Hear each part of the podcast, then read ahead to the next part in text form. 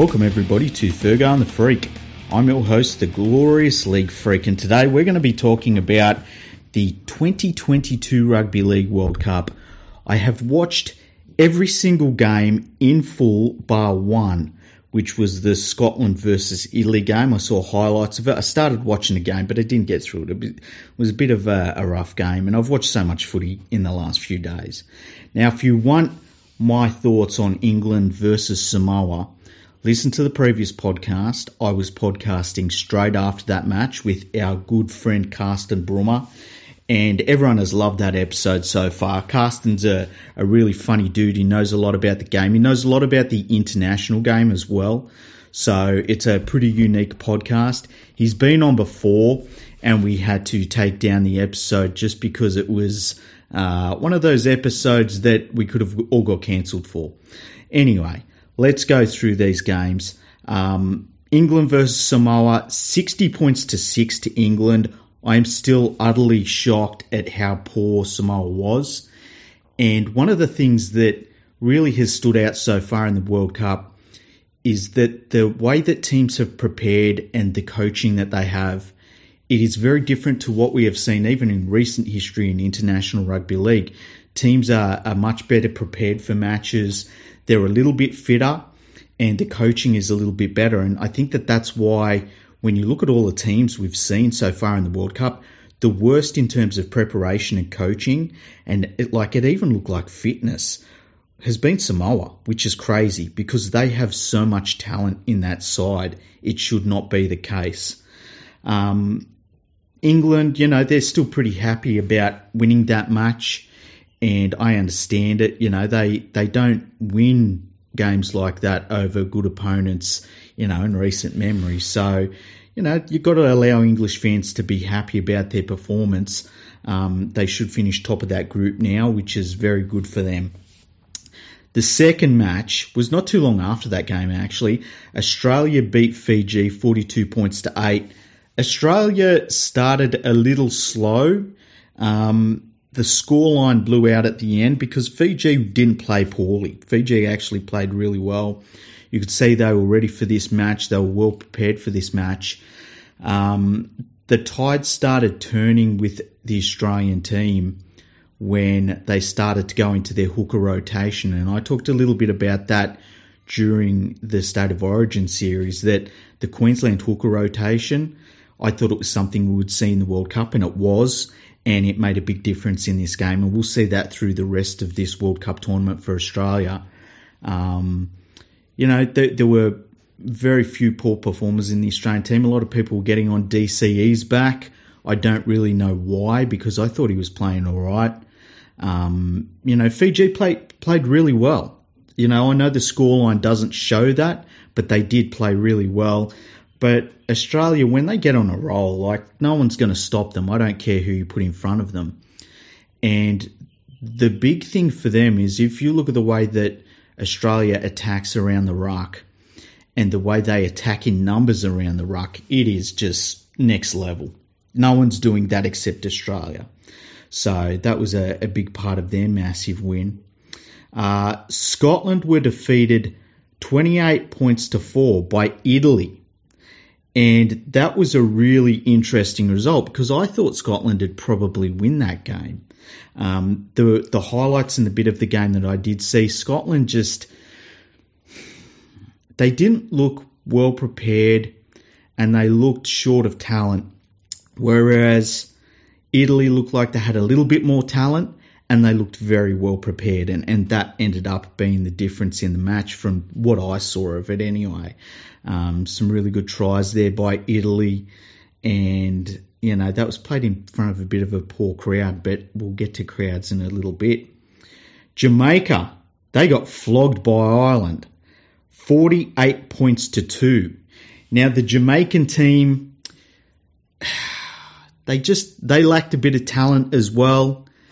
They probably lacked a little bit of fitness compared to the Irish side. Ireland was being led around by Luke Keary, so that was a big plus for them.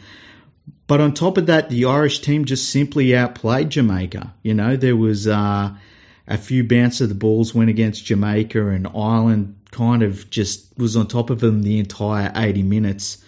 Because um, early on, you kind of thought that Jamaica might be able to make a few inroads, but no, no, it was all pretty one sided through that game. So that was a bit of an interesting contest. Uh, then we had New Zealand playing Lebanon. New Zealand won 34 points to 12. This game was actually closer than it seemed. Lebanon were doing things to upset the New Zealand game, and it was just little kicks here and there, short kickoffs, that all of that sort of stuff that didn't allow New Zealand to really get on a roll until a little bit later in the match. Um, Adam Doueihi got sent off in this game for dissent, and that really, really, really hurt the Lebanese team. Really stupid by him. I mean, at this level, to let your teammates down is bad, but when you're one of the leaders of the team overall, and you get sent off for dissent. Just unbelievable and inexcusable, really terrible. And he let his side down, he let his country down. Um, New Zealand looked short of a run. And you don't want to peak, obviously, in the first week, but uh, it, it was a little bit of a worry. That's that's what I'll say about that. But they'll get better as the tournament goes on. That's what New Zealand always does.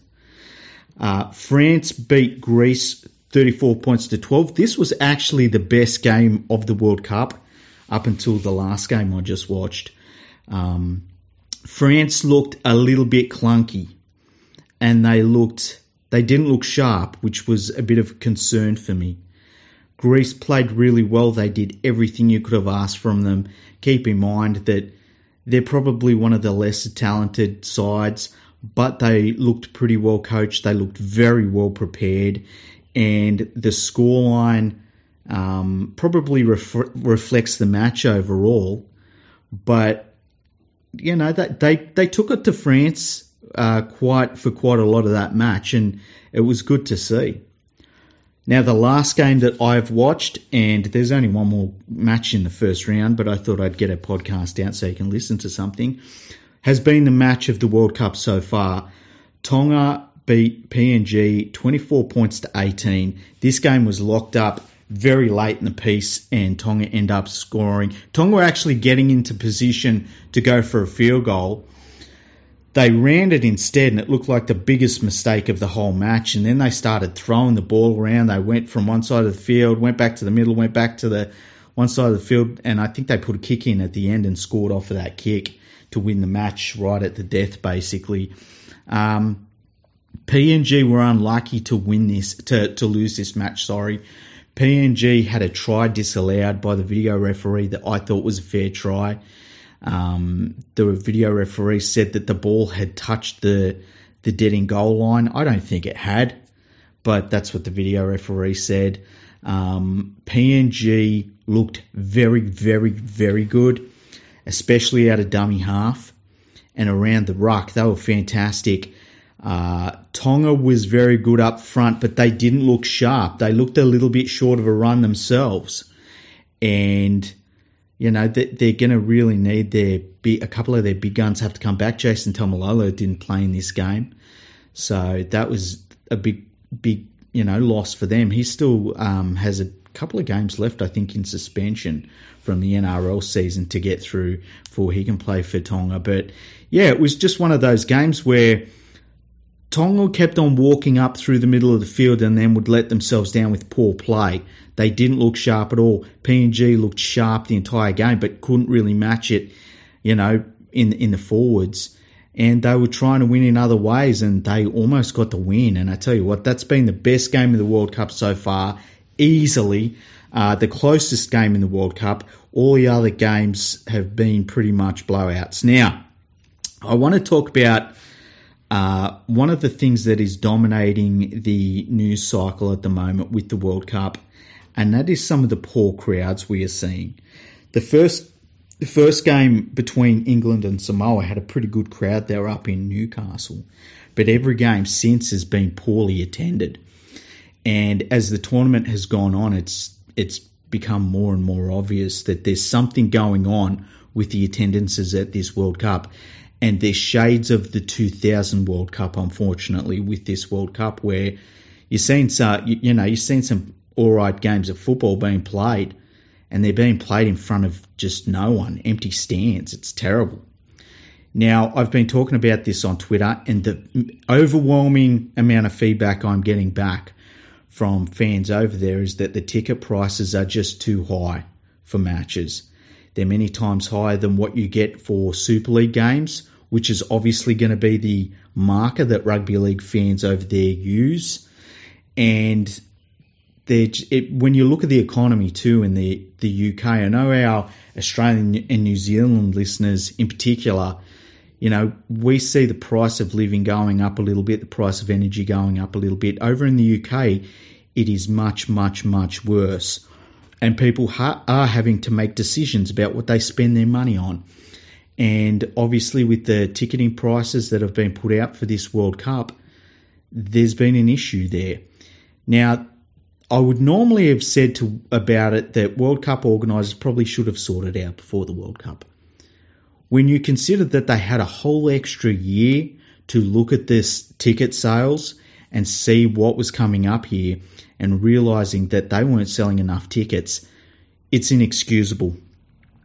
And when you couple the poor ticket sales with some of the stories we're hearing from people going to games and being told that the cheap tickets aren't actually available, that they're all sold out, that they have to buy the expensive tickets to get into the match and then they're going into the stadiums and seeing where the cheap tickets were and nobody sitting there and where the expensive tickets are and that's where everyone's shoved in. There's something going on with the World Cup tickets. I'm not going to make any accusations about the World Cup organisers, but I think obviously there's an issue there and it's an issue that should have been seen ahead of time. And it's inexcusable when you consider that they had plenty of time to sort this out coming into the World Cup.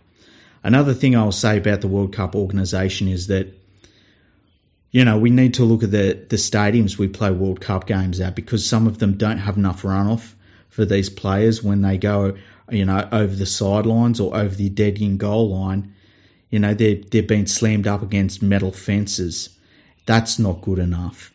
We saw um, Tyrone May being taken off in a stretcher because they couldn't get a uh, one of those mini cabs out there on the field. That was terrible look for the game. That wasn't good enough. And the other thing I've seen in the World Cup so far is that we're doing the national anthems and all that, and then players are having to stand around for two and three minutes while somebody on a loudspeaker tells the crowd about, you know, saying no to, to racism and we're all one and we're all inclusive and all that sort of thing. And when you consider the backdrop of some of the stuff that's been said by rugby league officials in recent weeks, it just is a little bit galling that we're all standing around waiting for a football game to be played while, you know, we've got corporate bullshit going on. People turn up to be watch rugby league games. I don't think anybody that turned up to watch Tonga versus PNG is a racist.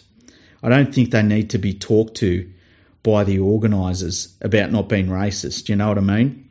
So I, I, just think they need to scrap that crap and just get on with playing the games after the the uh, national anthems have been sung. We don't need more ceremonies in sport. We don't need more standing around and being, you know, chastised for things. Just play the fucking game, please. So that's another thing that, that stood out for me. Um, another thing that I've heard is that for all the bullshit that's gone on about uh, World Cup numbers that players are wearing on their back and how it's all great for marketing and stuff like that. And of course, the marketing, you can see how many people are turning up to the World Cup. That it's very hard to get a jersey that's not an England jersey. That some of the games they go to, that people have gone to, they go expecting to buy jerseys for the teams involved and they can't actually buy jerseys for the teams involved. So that's disappointing to hear as well and that's something that the World Cup organisers will hopefully sort out before the next round of games. Now, we have one more game left in this first round, and that is between uh, Wales and the Cook Islands. So we'll see how that one turns out, and then we're on to round two of the World Cup. And we should hopefully see a few better games than we've seen in the first round. Now, another piece of interesting news that we've seen in recent days out of rugby league is that the Manly Seagulls made it official that they're getting rid of Des Hasler. They're bringing in Anthony Seibold. Now, the thing about Anthony Seibold is that he has already committed to do something with the, I believe it's the English rugby union side during next year's rugby league season.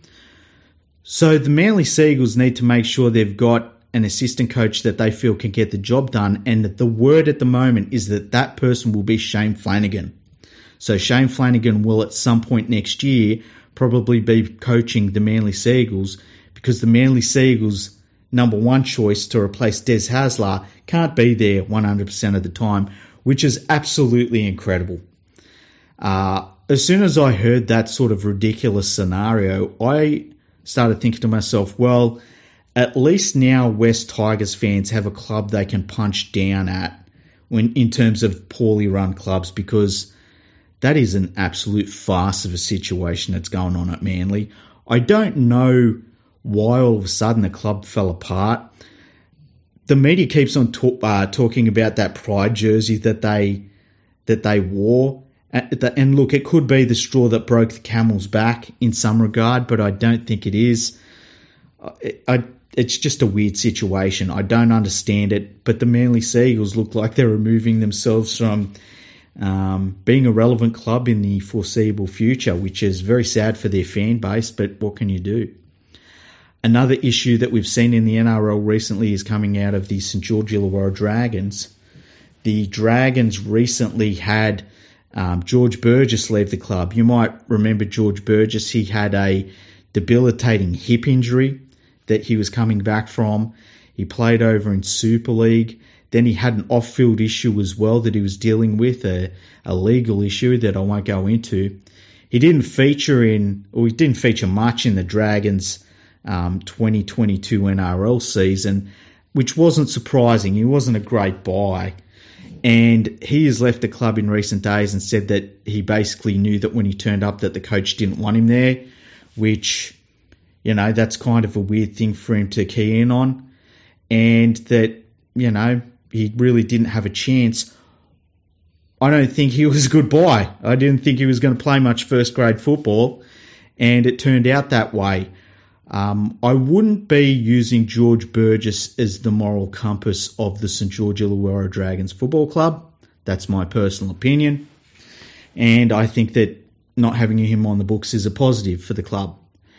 Now, another thing that has come out is that uh, the Dragons had a their end of season dinner, and only three players apparently turned up to that, which is kind of weird. Now, they had a lot of players involved in the World Cup, so they weren't able to attend. But there still should have been many, many, many other players at the club.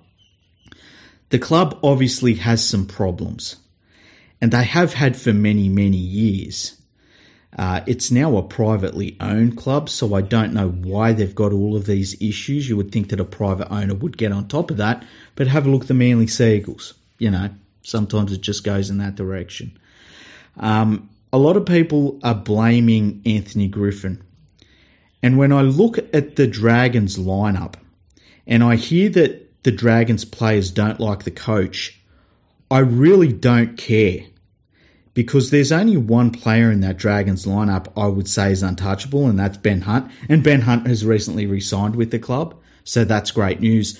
The rest of them you could show the door, and I don't think it would be too much of a problem. There's not a lot of talent at the club, and that's a problem with the front office. You know, that's not so much the coach's problem. And it's also been a problem that's been going on at that club for quite some time now. So all of this pressure that you see the media putting on the coach, I think it's misplaced. And I don't understand why it's being misplaced. I, I, it's just one of those weird things to me. Because when I see what Griffin, did with the uh, talent he had on hand, I think he outcoached the talent in his side this year. I really do. I think he did a fantastic job in a really bad situation. He almost got them into the finals, and that club should have been nowhere near the finals with the talent that they had on the field. They're just a terrible football team. So I, I can't blame um, Hook for how they did this year. I think there are many other issues at that club that need sorted out well before the coach. You know, It's not like this is a football team that is going to be a premiership winner and the thing holding them back is the coach. It's probably the opposite at the moment. The only thing that has them not in the wooden spoon battle, battle at the moment is the coach. So I don't know how St George fans will react to me saying that because they're just so fed up with where the club's been at for the last number of years, and I get it. Like they don't want to hear any excuses for anyone at the club. As I said, the the the people running the club have a lot to answer for. I think most of the players you could get rid of, but I, I don't think the problem is the coach at the moment. You know, if this is a team that is making the finals and the coach is holding, holding them back, I'll start talking about the coach. But right now, it's not the coach holding them back. Anyway, that is our episode for today. We're going to have Andrew come on, but unfortunately, Andrew come down with a terrible, terrible tooth issue. Apparently, his face is swollen up terribly. He's finding it hard to talk. He's hoping that he will be able to get on in the next couple of days. He was going to get on today, and I told him, please, Andrew, don't do that to yourself. I've got this covered. And so that's why it's a solo episode today. Um, the next episode will probably be sometime this weekend. I'll, I do not think I'll be jumping on for anything that happens in the Cook Islands versus Wales match, but you could see, you know, something might happen. I hope that the crowds pick up for the World Cup. These players are putting on performances that deserve bigger crowds. And as a rugby league fan that has been watching international rugby league at all levels for a long time now, I have to say that even the worst World Cup games that we're seeing right now are pretty damn good, good compared to what we see out of international rugby league, even in its recent history. Everyone is lifting their game, and that's fantastic to see. There are positives, and those positives are mostly on the field. Off the field, we still have a long way to go with how the game is being run and how the World Cup is being run. I think when you look at these crowds, we obviously need to get rid of all of the World Cup organising officials. I think that the French will do a much better job in 2025. I think that they will show the way for all World Cups into the future. I'm really looking forward to that already. Three years to the next World Cup, it's going to be fantastic. And yeah, that's all I have to say so far in the World Cup. Thank you for listening to Fergo and the Freak. Uh, I hope you're enjoying World Cup games. Has, have my favourites and everything changed so far? No, I still think it's between Australia and New Zealand. Tonga a step back from them with PNG. Uh, I would say Samoa's probably out of it at this stage. I think that it's hard to judge England until we see them play somebody that wants to turn up and play. And we'll go from there. I'm already looking forward to the quarterfinals and semi-finals and all that. It's going to be, I think, when we get to the business stage of this World Cup, it is going to be something pretty special. I think it might be on the field the best World Cup we've ever seen. Anyway, thank you for listening. Remember, you can check me out on Twitter at League Freak, no spaces. Check out my Patreon. It's patreon.com forward slash League Freak. Go to leaguefreak.com. I'll start writing again at some point. My fingers have been very lazy. That's what she said and we will catch you soon.